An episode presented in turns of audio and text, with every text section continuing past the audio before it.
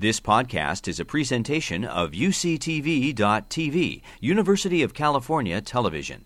Like what you learn, help others discover UCTV podcasts by leaving a comment or rating in iTunes. Welcome to the Global Challenge Idea Showcase and Competition.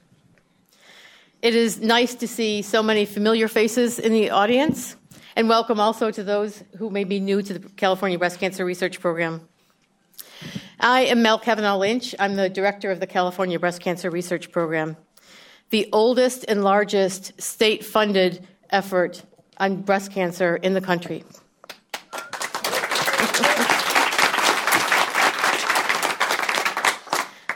Since our inception in 1994, we have distributed nearly $300 million in research funding to scientists and institutions across the state of California.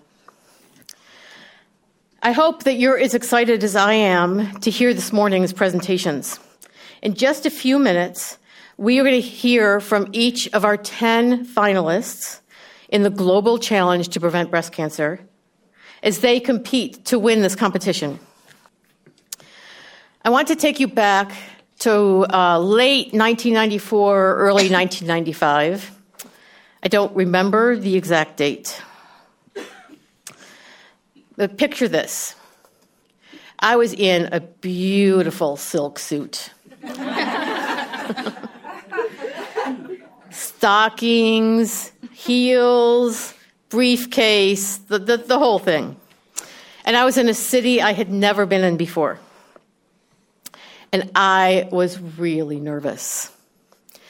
As I entered a room with a panel of eight breast cancer experts both scientists and advocates. That panel was there to interview me. Now, much of the next two hours remains kind of a blur to me.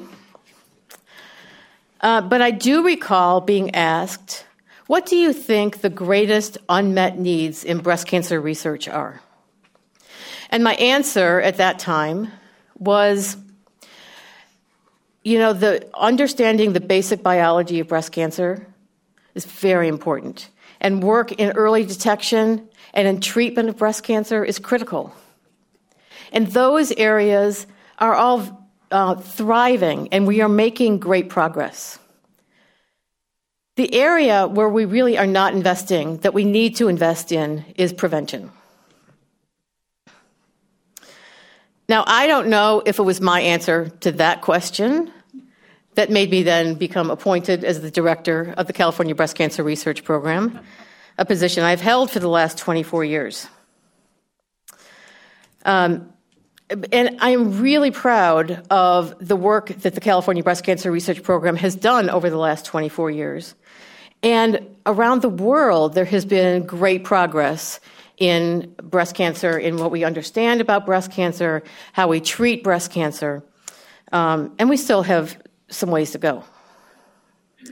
And the sad fact is, I really could make the exact same statement I made in my interview today.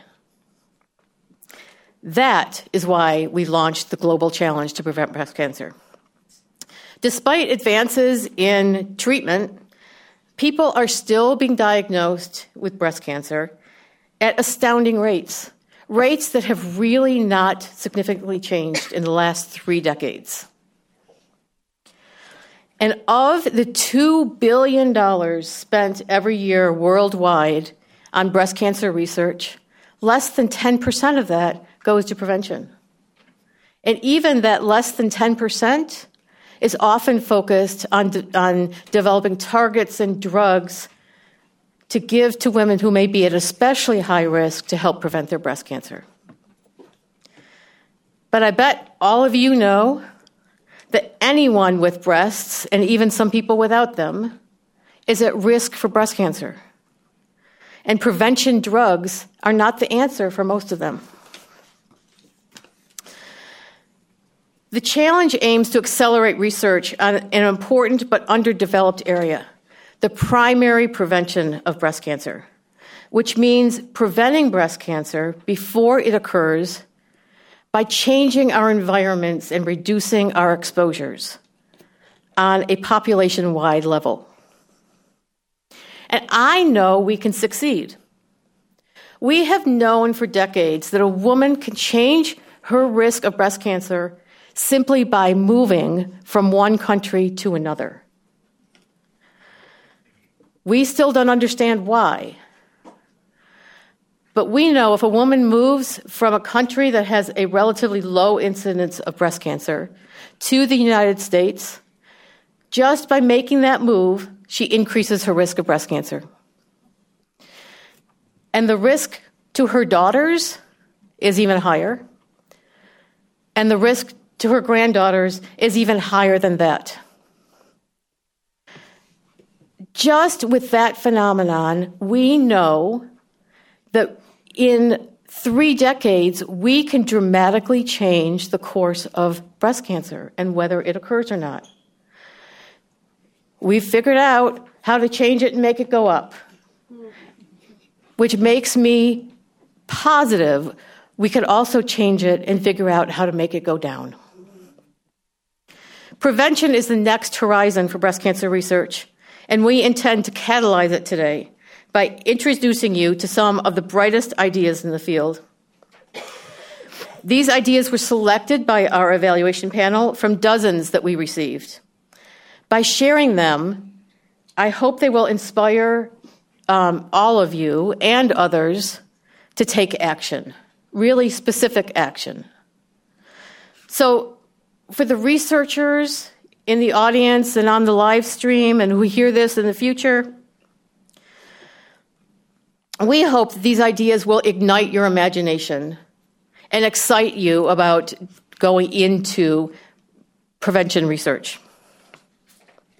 For the representatives of some of the other agencies around the world that fund breast cancer, we hope you will take some of these ideas and develop them and really prioritize and invest in prevention research. And for everyone in the room, please help us amplify our voice. Bring this message to the research funders you talk to, to the lawmakers you talk to, to anyone you think can make a difference in making sure we figure out how to prevent this disease. What we are going to do at CBCRP is advance some of the best ideas from our challenge with a $15 million investment over the next five years. We invite you to join the conversation about prevention um, on Twitter at the hashtag to prevent breast cancer. Our first presenter is Victoria Seewaldt, professor and chair at the City of Hope. Her, uh, her entry is breast cancer prevention, awareness, prevention, advocacy. Too many women have died. What if we could prevent breast cancer before it starts? During puberty, a woman's breast is very sensitive to carcinogens, and that damage from carcinogens are thought to make women at risk for breast cancer when we all become adults women are exposed to many carcinogens. When I was in North Carolina, what would happen is the factories would load up sprayer trucks and go into poor neighborhoods and they would spray all the chemicals on the road. And the little girls, thinking that this was cool water, would go and run behind the trucks trying to be in the spray. But there are all kinds of other exposures. There are pesticides, there's polluted water, and there's also hair care products and beauty products that are contaminated with hormones what if we could prevent exposure during puberty? How many breast cancers could we prevent? So, this is just what we want to do. We want to start working with young women who are pre-puberty. We want to help them to start to identify the carcinogens in their environment. We want to help develop with them low-cost strategies to avoid exposures. And then we want to work with our advocates to make sure that these women are not just passive passengers. We want to help them be advocates so they can advocate for their right to live in a world free of cancer causing agents that promote breast cancer. So, what do we want to do? Well, first thing is we have an NIH funded program that allows us to partner with our neighborhood schools. These are schools where the kids are mostly poor immigrant, Latino, and black. And actually, some of our graduates here are sitting in the back. Um, and what we want to do is partner and select, with the permission of the schools and the parents, we want to find about 100 um, 8 to 13 year old women, and we want to part them, partner them with our graduates here, back here, who would be their mentors. And so we want to develop a big sister mentor and a young woman pair, and this is the unit that would be interacting with our team. So we want the team to go then and start looking at a woman's environment, to start to figure out what a woman is exposed to, and then take samples so our scientific team can start to test these environmental agents. Then we want to go develop prevention strategies. Some of them are very simple. You got pesticides on food, you go wash them. You have contaminants in hair care products, don't use them. We've been able to pilot these strategies and we found that they've been very successful.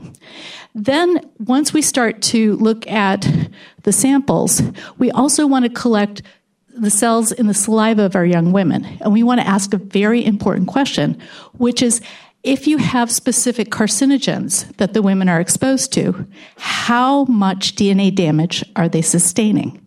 And then we want to develop and look at our prevention strategies and say, okay, if we start preventing exposure, do we lower the levels? And very importantly, are we able to stop this DNA damage? Now, there are all kinds of DNA damage events that can occur. You can have mutation, where a hunk of the DNA is taken out. Usually that's thought to be pretty irreversible. But there are other kinds, like epigenetic damage, where normally the DNA is spun around a spool or a histone, and that can get unraveled. A little unraveling is fine, a lot is really bad. So we want to see at the time of puberty how much damage is there, and if we get rid of the contaminants, can we fix it? Then we want to go work with our really really cool advocacy team. And actually, Susan is here in the audience. We have both legislators and we have advocates. And we want to go take our young women and we want to help them to become advocates in their own right. We want to present their program to their school, to their parents, and also start to interface with the legislature, so uh, the California Senate, and also the U.S. House. And this is through the partnerships that we have existing. All right. So initially, we're going to start in Southern California. We live in LA, that's our home, that's our neighborhood, those are our people. But after one and two years, we want to start expanding our program. After year one and year two, we will go and evaluate it, we'll go perfect it, and then we want to expand it to our local advocates and also to our partners uh, internationally. Our goal here is we have a dream and we have a purpose. We want to go create a generation of empowered young women who will advocate for their health, be able to go and avoid exposures, and then be able to go out and demand environmental justice and to live in a world free of breast cancer prevention, breast cancer agents. Thank you very much. Exactly at five minutes. That was great.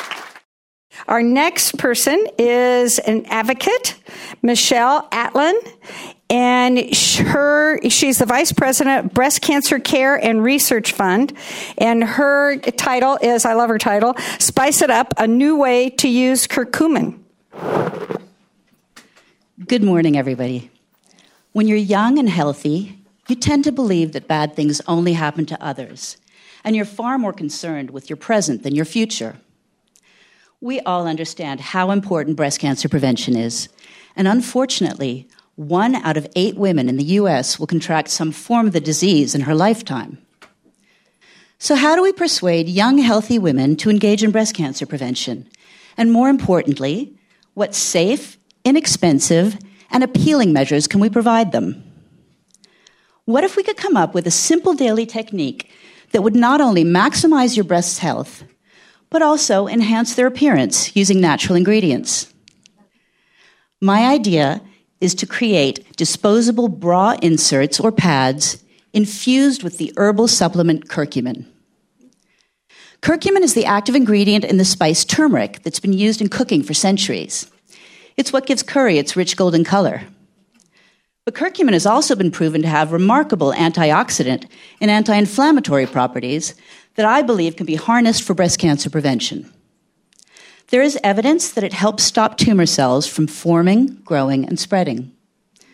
Currently, the NIH has over 60 active clinical trials exploring the anti cancer properties of curcumin, including one in which they're seeing if it reduces inflammation in the breast tissue of obese women, a group at a higher risk for breast cancer.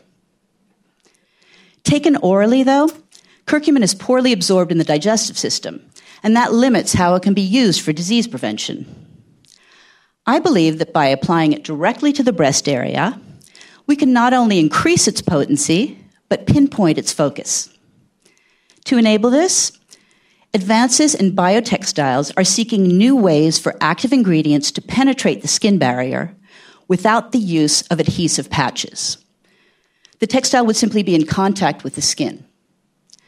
So, inserts made from this curcumin infused biotextile would be a comfortable and targeted form of breast cancer prevention. But how do we get women to wear them? What if we could also incorporate skin enhancing beauty supplements in the fabric, such as biotin, collagen, green tea, or honey? Healthy women of all ages would be inspired to wear these daily. In the name of beauty, women are willing to put on face masks, get Botox injections, and laser off all sorts of hair. So, by simply putting on a bra that they probably wear anyway, it would be easy to get them to engage in breast cancer prevention. After all, who doesn't want healthy, smooth, unblemished, and perky breasts? Once we've developed the textile, we can find industry partners to help us produce the inserts. You know those insoles that have the dotted lines that you cut on for different shoe sizes? Well, to lower costs, we can print similar cutting lines on the inserts so that they could be adapted to any bra brand, size, or shape. No special bra would be required. And the beauty of curcumin is that it's non toxic, easily sourced, and very affordable, making this a potential solution for women from all socioeconomic backgrounds. To make sure of this, the inserts would need to be inexpensive enough so that they could be widely distributed to free clinics or women's health centers. Now, to test for impact in terms of prevention, we should initially test the inserts on young, healthy women at a higher risk for breast cancer, such as those with dense breasts. We could see if there's a change in their breast density or their inflammatory biomarkers over the course of five years. If indeed curcumin is not only an anti inflammatory, but also kills circulating tumor cells, as has been demonstrated in animal studies, we could see a significant reduction in the incidence of breast cancer in these women by the time they hit menopause. If successful, this could truly change our odds. We would have a more holistic approach to breast cancer prevention. Imagine being able to repurpose an abundant and affordable natural ingredient to save lives. And imagine that while doing so, we could also improve a woman's skin health. If we could do that, why wouldn't we? Thank you. Um, next, we have Thea Tlsty. He's, she's a professor of pathology at the University of California, San Francisco. Her title is the mother of all primary prevention assays, and she's sitting in the chair here because the stairs were a little difficult for her to do. So, welcome.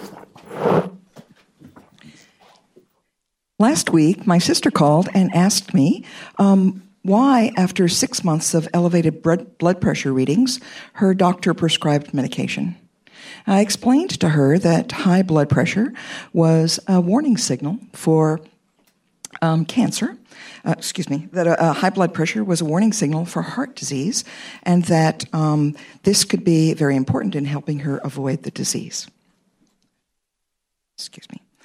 Um, she said, Why isn't there a test like this for breast cancer? And I explained that with new information, there actually could be. So, just as blood pressure is used to monitor uh, monitor risk for health disease, for heart disease. Chronic inflammation is used to monitor risk for breast disease. Chronic inflammation is actually a driving force of breast cancer. The exciting new information is that all the known risk factors for breast cancer, well known ones like radiation or hormones, as well as newly appreciated ones like stress and smoking, they all act through chronic inflammation. It turns out that um, agents that reduce chronic inflammation reduce risk for breast cancer. So, chronic inflammation is how the body reacts to injury or conditions that cause cancer. And what happens if the injury persists is that the area becomes hot and red, and uh, more blood vessels grow in the area, bringing inflammatory cells, destroying tissue that leads to the initiation and the progression of cancer. It's like if a, a fire starts in the um, a small closet in a building, and if left unattended, it can destroy the whole structure. So we can actually detect this ongoing battle in this area of injury uh, by de- developing a chronic inflammation index, kind of like a smoke detector for breast cancer. And it would involve two pieces. The first is either a saliva or a blood test, which would allow you to look for risk markers of elevated prolonged inflammation, as well as the proteins that are released from the damaged area of the breast. This would be added to a thermogram so, thermogram um, is, a, is a machine that actually measures heat in the body, as indicated at the end of the white arrow. And in chronically inflamed areas, an increase in temperature is due to all those extra blood vessels and the increased blood flow. Thermogram is not a mammogram. It does not use radiation. It's low cost, it's fast, it's painless. And what it does, it's been shown to detect areas that are at risk for breast cancer eight to 10 years before the cancer actually develops. This is unlike a mammogram, which actually detects cancer after it's been formed.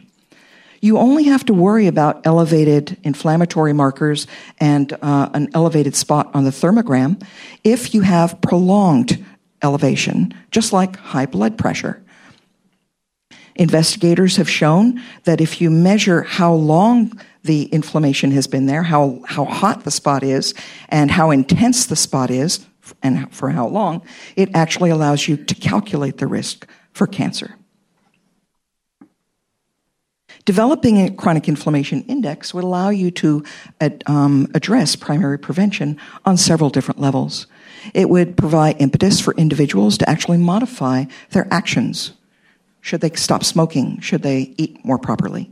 It would provide numerical information to inform individuals of whether they're at increased risk for being exposed to agents that cause breast cancer, like environmental pollutants, insecticides, sprays, etc. It could be a tool to identify unsuspected agents that either increase or decrease breast cancer risk. Right now, we know 40% patients patients come in with um, 40% of patients come in with known risk risk factors for breast cancer. 60% there are unknown risk factors. This would allow us to identify unknown risk factors. And if we could identify agents that actually prevent breast cancer to lower the risk, this would actually be a game changer. It could also be an endpoint to assess whether prevention approaches are effective in real time. This is a test that can be taken again and again. If one has an elevated inflammation index, but you do not have a hot spot on the breast, that's an important time to start looking for hot spots in other parts of the body because chronic inflammation is known to uh, underlie multiple cancers as well as other important diseases like neurodegeneration, Alzheimer's, as well as chronic uh, cardiovascular disease. So this assay, if developed, the mother of all assays, would give birth to a suite of assays which would allow you to monitor risk in multiple types of um, major diseases and would immediately provide feedback about actions that are successful and actions that are unsuccessful. Thank you. Next, we have Gertrude Buehring who is a professor of virology at the University of California at Berkeley, at the School of Public Health. Her title is To Prevent Breast Cancer, Eradicate Bovine Leukemia Virus, or BLV, in cattle. Thank you so much, and don't forget to put the microphone right at your lips. so, you may wonder what bovine leukemia virus has to do with all this. Uh, it is worldwide Cattle all over the world are infected with it. And in the U.S., um, beef herd, 38% of beef herds are infected and 84% of dairy herds. And uh, it's usually found in the milk and the blood of cattle. So you can imagine that a lot of our, uh, a lot of what we buy at the grocery store could have it, and it has they uh, it has been tested and shown that yes, uh, products that are marketed are infected. And so uh, we also know that pasteurization of milk and thorough cooking of beef inactivates the virus so that it cannot, it's not infectious, but many people have drunk raw milk, and most of us have eaten pretty rare beef steak and maybe hors d'oeuvres that were completely raw beef. So uh, we do have evidence that um, it, people all over, uh, well, in the U.S., we have evidence that many people are infected, and the evidence has been growing that it infection with this virus is associated with breast cancer. So um,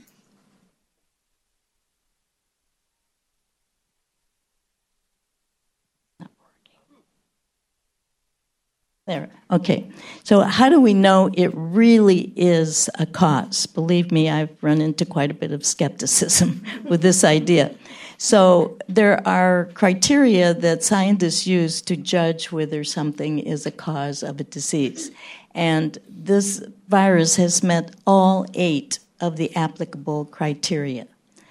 And one of the most powerful ones, I think, is being able to visualize and see the virus actually in breast tissue. So the photo shows you a, um, a section of breast tissue and the brownish colored cells that the bracket is pointing to uh, are the ones that are positive for the virus. So, using um, specimens from clinics and so forth, we looked at 430 specimens from women who had undergone surgery 58% of the breast cancer specimens that we had were positive for the virus, for, whereas only 24% of completely normal tissue from women that never had breast cancer, only 24% of them were positive. So they had surgery for other reasons. So this is very strong evidence, and the difference between those two percentages is highly significant and one of the strongest um, evidence or criteria fulfillment important for proving causation. So the question then becomes what do we do about this alarming situation that most of our food, our, our beef and dairy products, are contaminated with a virus that could be very dangerous if we do not inactivate it by heating? So the best here's where primary prevention really comes in handy because we have a means of completely getting rid of this source by eradicating it from cattle. And it has been already done in Western Europe, Australia, and New Zealand. Uh, using the t- by testing the cattle uh, first to see if they are infected, and then separating positive from negative animals, like you see in the photo. They have double fence because cows like to jump fences. So um, they are everything about their care is separated. Separate barns, separate pastures, separate equipment, and they make sure that the negative cows stay negative. So once all the positive cows have been marketed for us to eat, uh, all that's left is negative, and that uh, that is where the development of the future herd uh, is.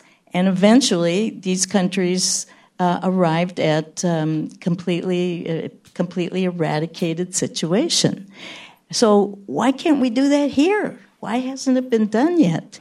We we could uh, reduce the future incidence of breast cancer to about half of what it is now.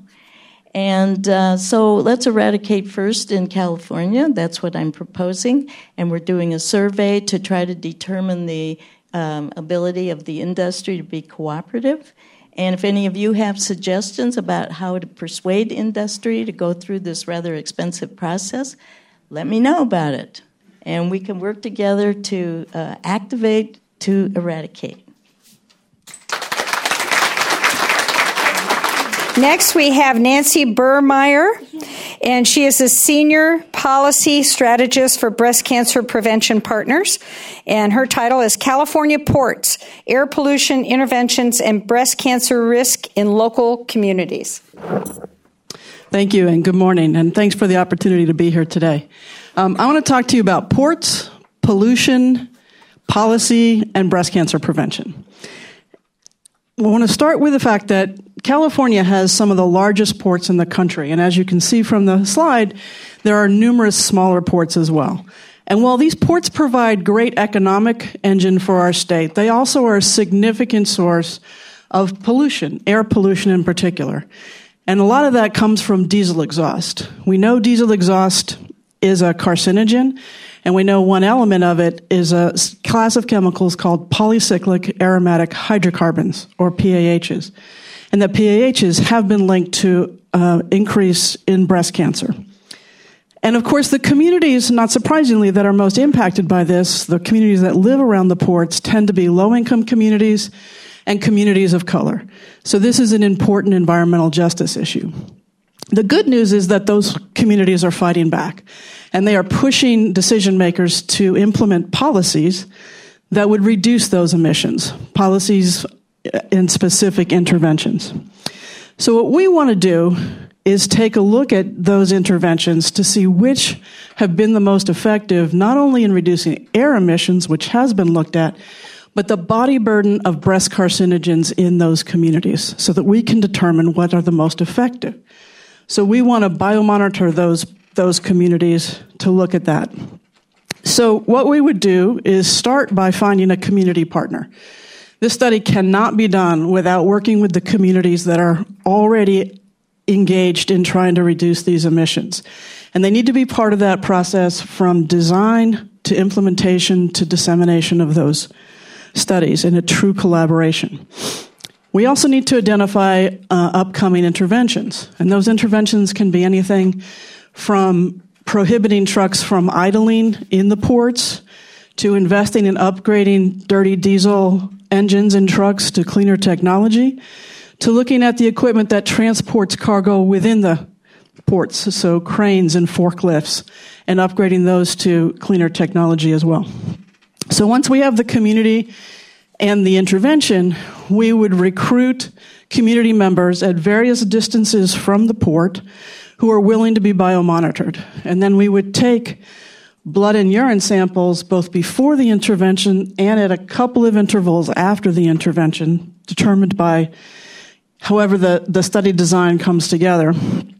We would also look at air emissions data and we would take surveys of those individuals so we can look at some other variables.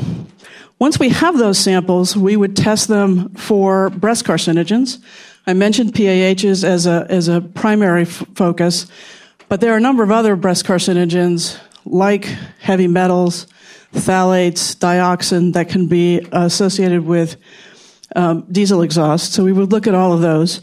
But we would also look at what's called PA, PAH adducts. An adduct is when a PAH attaches to DNA and it is considered a precursor or a better indication of increased breast cancer risk than simply looking at exposure. So that would be an important piece of how we would look at this. And what that would tell us is if we could compare different interventions, we could see which intervention are the most effective, again, not just at air emissions reductions, but specifically body burdens of these chemicals and these precursors to breast cancer. And then we could use that information to focus our advocacy efforts and the advocacy efforts of the communities on the most effective intervention so we can spend our limited resources in the most effective way. California is the perfect place to do this. We have enormous ports and a lot of them. We have communities that are sophisticated and motivated to make changes to the policies within these ports and get these interventions put together or implemented. We have researchers that are very, very good at collaborating with local communities, and that's a really important piece and something I think fairly unique to California. And we have a top-notch biomonitoring program in the state. We have one of the, we have the best state program anywhere in the country, and we can use those resources to get some answers about what works best, and then to focus those resources that we have to further reduce these emissions and these breast cancer risks for communities living around those ports. Thank you.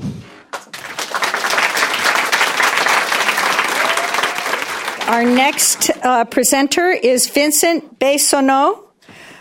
Bessonneau? Mm-hmm. Is that? Right. I, I, know I butchered yeah. it, but it's pretty close. Yeah, yeah for an American. Sorry. Yeah, it's good. Um, he's a he is a research scientist at the Silent Spring Institute, and his title is "Mapping the Human Exposome to Uncover the Causes of Breast Cancer." Vincent. In 2003, an international team of scientists announced that they were able to fully sequence the human DNA, and this opens new research avenues for understanding complex diseases, including cancers. The Human Genome Project was one of the greatest achievements in the recent scientific history, but even the founder of the project expressed frustration because differences in genes is only explaining a small proportion of disease risk. What they have was only half of the story.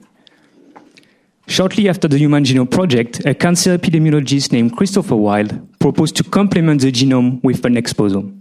The exposome is defined as a totality of environmental exposures that we experience during our life.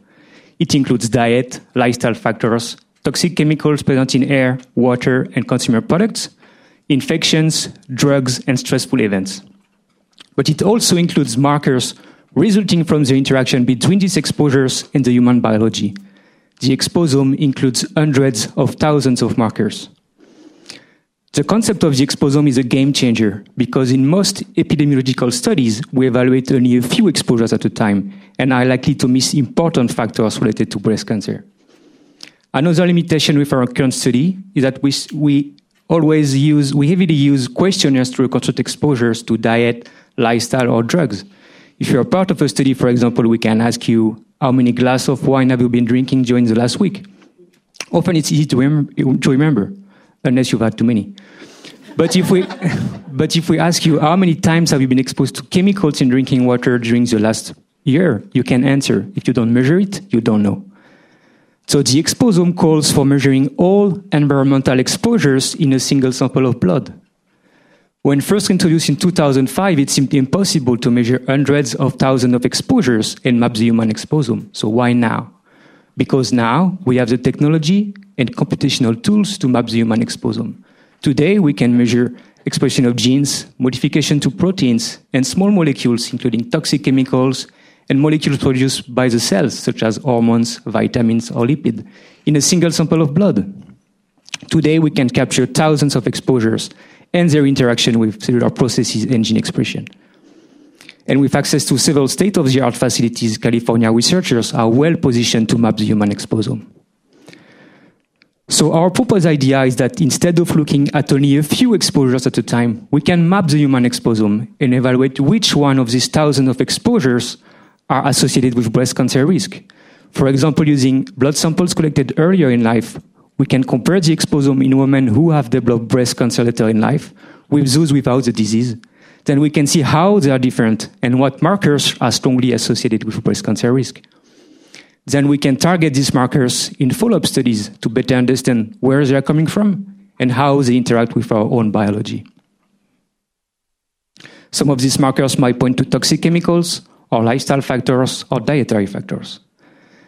This approach was successfully used to discover that a molecule called trimethylamine N oxide, which is produced by the interaction between dietary nutrients and the gut bacteria, is a major cause of coronary heart disease.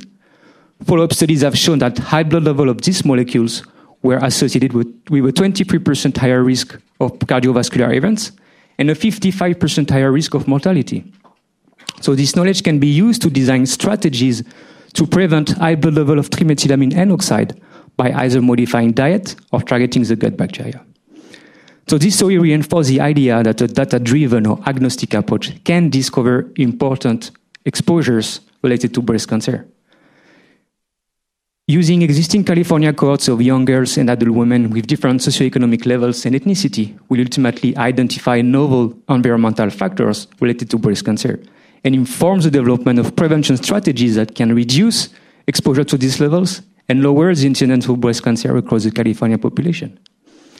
If we expect to reduce the burden of breast cancer, it is time to discover the unknown causes. Because we cannot change our genetic, but we can modify our environment. Our next presenter is Barbara Cohn. She's the research director of child health and developmental studies at the Public Health Institute, and her title is Environmental Breast Density The Clue to Preventing Breast Cancer. Good morning, still good morning. I'm very pleased to be here, and I'm also really fortunate to be able to have followed a couple of these presentations so I can shorten what I have to say. So, Oh, yes. So here's one of our biggest problems. We just talked about some of this in the port presentation and in the exposome presentation. When we talk about breast cancer, and we talk about small places. We have small numbers of cases. We have a very hard time establishing what a cancer cluster really is. So we need a different intermediate marker, and I think I know the right one. Breast density, dense breasts are a very strong risk factor for breast cancer, and we have no idea what causes them. But we also know we can change the density of a woman's breasts really easily. We give her drugs that block hormones or that change hormones. We change them, and we change them quickly. There have been clinical trials that show this. But giving drugs, like Mel said earlier, is not a really good idea for healthy women. There are side effects. So if we know we can change this really strong risk factor, we need to figure out how we can do it. We now have resources in this state that could be used with your inflammation project, your port project, your exposome project to make this happen. Because since 2013, sorry, since 2013, the state of California is reporting the density of your breast on your mammogram, whether you want it or not, and whether you know what to do with it or not. 80% of women over the age of 40 in this state, including women of color, are receiving mammograms and receiving that density data. That data is sitting there for us to mine. And every community has a score on density. Even if you don't have enough breast cancer cases to study by a port, you can look at the density scores of women who live there as an outcome, as a, an indicator of risk. And because density might even be a cause of breast cancer, might, maybe if you switch it and you change it, you actually could, within five years, because you can change it in two or three weeks, prevent breast cancer within five years, which is what I was kind of after when I was working on this project. All of the things that you want to correlate with density, the exposome, and genetics and the interaction between the exposome and genetics, inflammation, and where you live, residence near exposure, can be looked at in relation to density, and changes in density are a great indicator. Now, yes, you actually also can look at density in younger women. So here's, here's what I, I'm proposing that we do. We take the resources of California, the density data, we take the existing cohorts that Vincent was just talking about. We have in our own cohort samples that start before birth. We have in utero exposures. There are other cohorts that have puberty exposures. There are other cohorts that have perimenopausal exposures. These are all critical periods of development for breast cancer. These blood samples can be interrogated, and the density scores of these women can be looked at. And there are measures of density you even could use in younger girls if you wish, but you'd have to collect more data, and you can't promise that one in five years. We can start with the women who are of age at risk. And then what can we do? California has enormous resources also that we've mapped the pollution of the state. I wasn't going to really show you this slide, but now I'm going to do it. We have a biomonitoring program. We have um, a state that has been mapped. We have, if it would hurry up, it's not working. Okay, let's try it again. No, it's not working. Okay, it's an animated slide, but forget it. Don't look at it. Um, oh, there he is. There's our woman. She gets her mammogram results. There are all these other women who get mammogram results. Many of these women have donated blood samples decades before, or even up to the time just before their mammogram. Many, many, many of these women. We need to know how that blood directly correlates. It's internal dose, not an ecological study, the internal dose and its relationship to their own density score. And then there's the state of California, which has been mapped for pollution, for poverty, for you name it, we got it. We can find the women who are at low risk by area and the women at high risk by area. And what this does is create an enormous opportunity, but the only way to do this is with a coalition of scientists who can share their data, of advocates who can be get going. This could be a Mongo project, a huge project, a demonstration project that doesn't require that we measure breast cancer in everybody, but that we account for the strongest risk factor that we know of, that we think we could change. And maybe we actually could influence the risk of this disease. We know that identical twins do not have identical breasts. We already know that this is not a characteristic that is driven only by genes. So I hope CBCRP could consider funding this. It also could force a coalition. Force, that's a bad word. Motivate a coalition to share data. Now we have Laura Marculi. She's the owner and exercise physiologist of the Bodyology Sports Performance. They should have given me pronunciation for that. Hopefully, I did right. She is going to talk about her idea about low dose naltrexone, the new breast cancer prevention. Good morning, everyone. In the breast cancer world, we are good at three things. One, awareness, because we see pink everywhere, right? Two, diagnostics.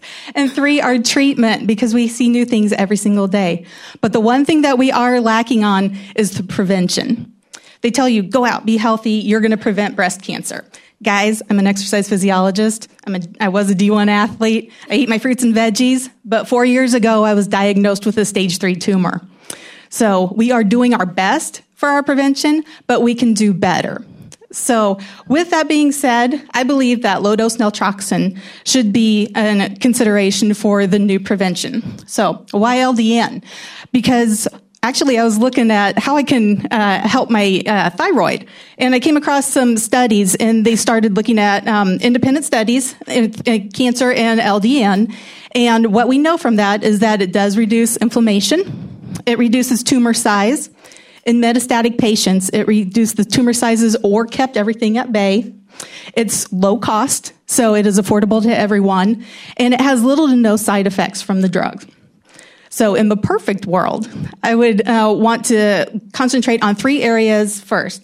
One, the BRCA positive or the breast cancer positive genes to target that area. Number two, survivors who have already completed their first uh, treatment and completion. And then the third one would be high prevalent risk factor areas based on environmental factors. So, how could we check up on this? Uh, quarterly blood draws, we would uh, easily test for metabolic markers. And then, in terms of time, we could put this into play almost immediately. And based on what we have seen with what it does with tumors, I predict that we could see a drastic drop in new diagnoses from that. So, with all those factors in play, I don't see why this couldn't be a very good idea on how we can uh, start getting out to the masses on breast cancer prevention. Thank you.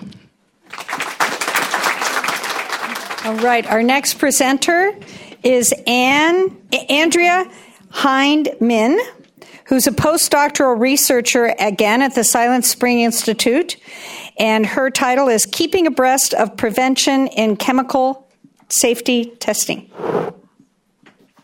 We learned a critical lesson from a human tragedy. Exposure in the womb to chemicals that mimic hormones have hidden and lifelong consequences. The story goes pregnant women were given the synthetic hormone diethylstilbestrol, or DES, to prevent miscarriage in the 1940s. It took 60 years for, doc, for, to realize the harm of this practice that women exposed to DES in the womb, known as DES daughters, had an increased risk for breast cancer later in life.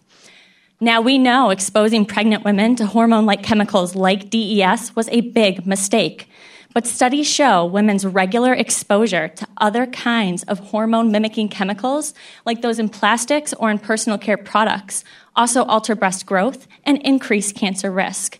What can we do to prevent the next insert chemical name here generation of daughters? Because 60 years is too long to wait to find out whether an exposure could increase our cancer risk.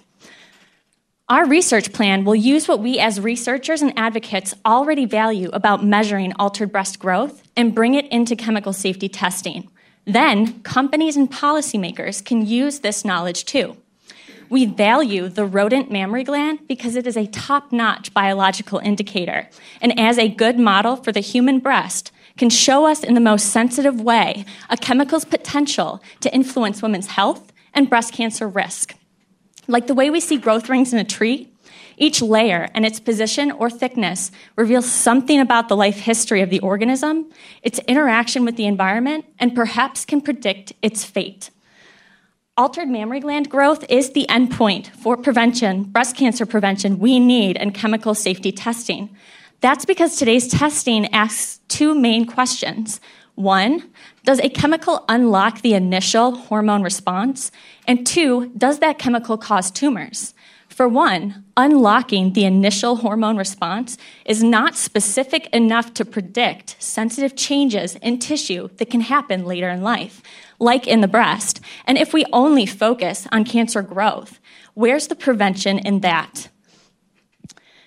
Our research plan builds on the past efforts of CBCRP and Dr. Sue Fenton. We want to bring together many research labs to develop best practices for measuring altered mammary gland growth following chemical exposure. While this research plan may sound simple, inconsistent knowledge and perceived difficulty of measuring altered gland growth prevents its use in chemical safety testing that without standard measurements, a drinking water guideline set this past year was 17 times less protective against changes in the mammary gland because those changes were labeled as a developing topic. Clearly, we need to develop this topic so that all of us, researchers, advocates, and policymakers agree to connect the dots between altered breast growth and cancer risk. Now, while womb exposure was critical in the case of DES daughters, other windows of breast growth are significantly vulnerable to chemical exposure preconception, puberty, and pregnancy. Connecting chemical exposure to altered breast growth in these other windows will connect um, will finally close the decades long gap between exposure and risk to promote lifespan protection. And together, we can make prevention happen now.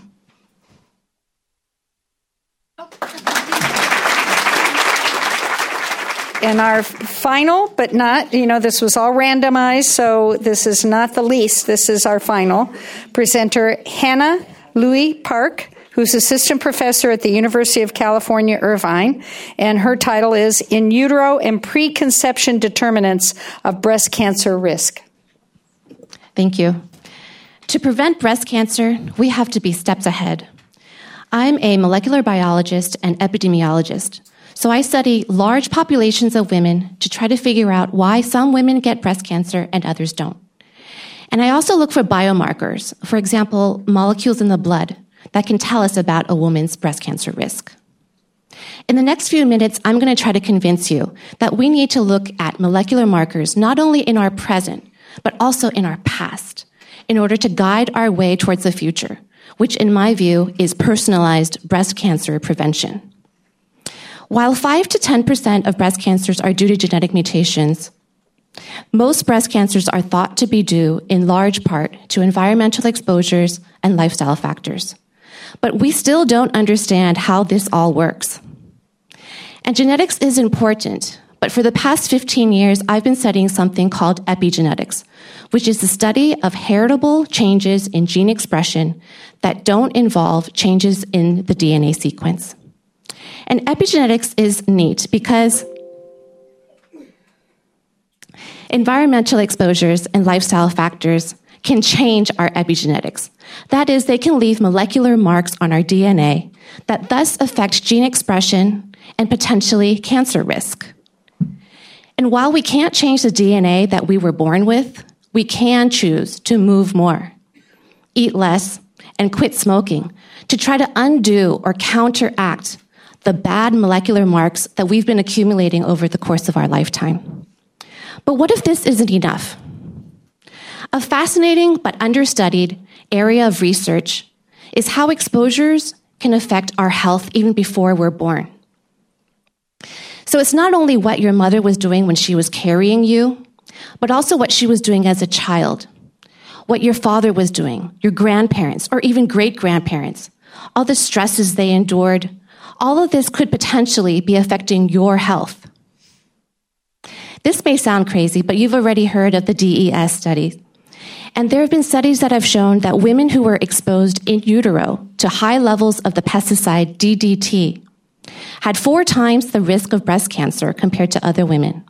And this was accompanied by changes in epigenetics in some breast cancer related genes.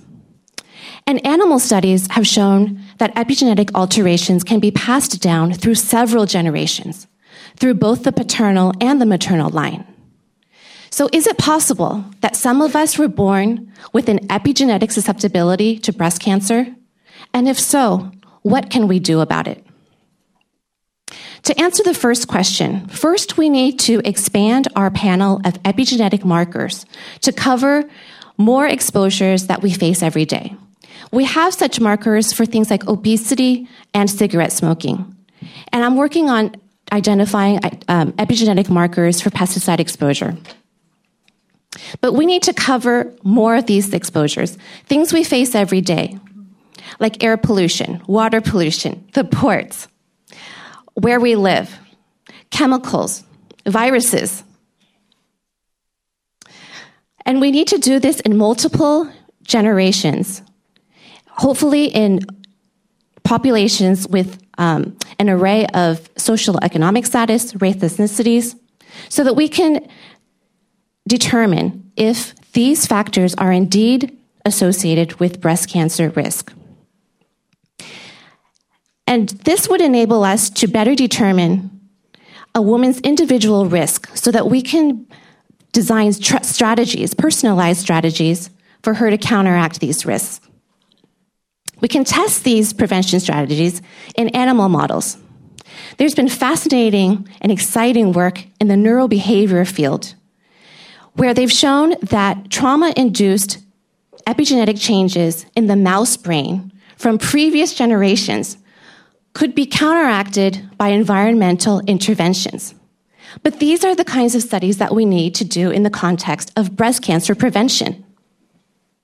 Using this multi pronged approach, we will be able to better determine a woman's personal breast cancer risk by incorporating not only her genetic factors along with her personal health history and exposures and lifestyle factors, but also accounting for the epigenetic marks that she may have inherited from her parents or grandparents. And we will be able to establish prevention strategies for individual women to counteract her specific factors and thereby decrease not only her breast cancer risk, but potentially the risk in her daughters, granddaughters, and future generations. You've been listening to a podcast by University of California Television. For more information about this program or UCTV, visit us online at uctv.tv.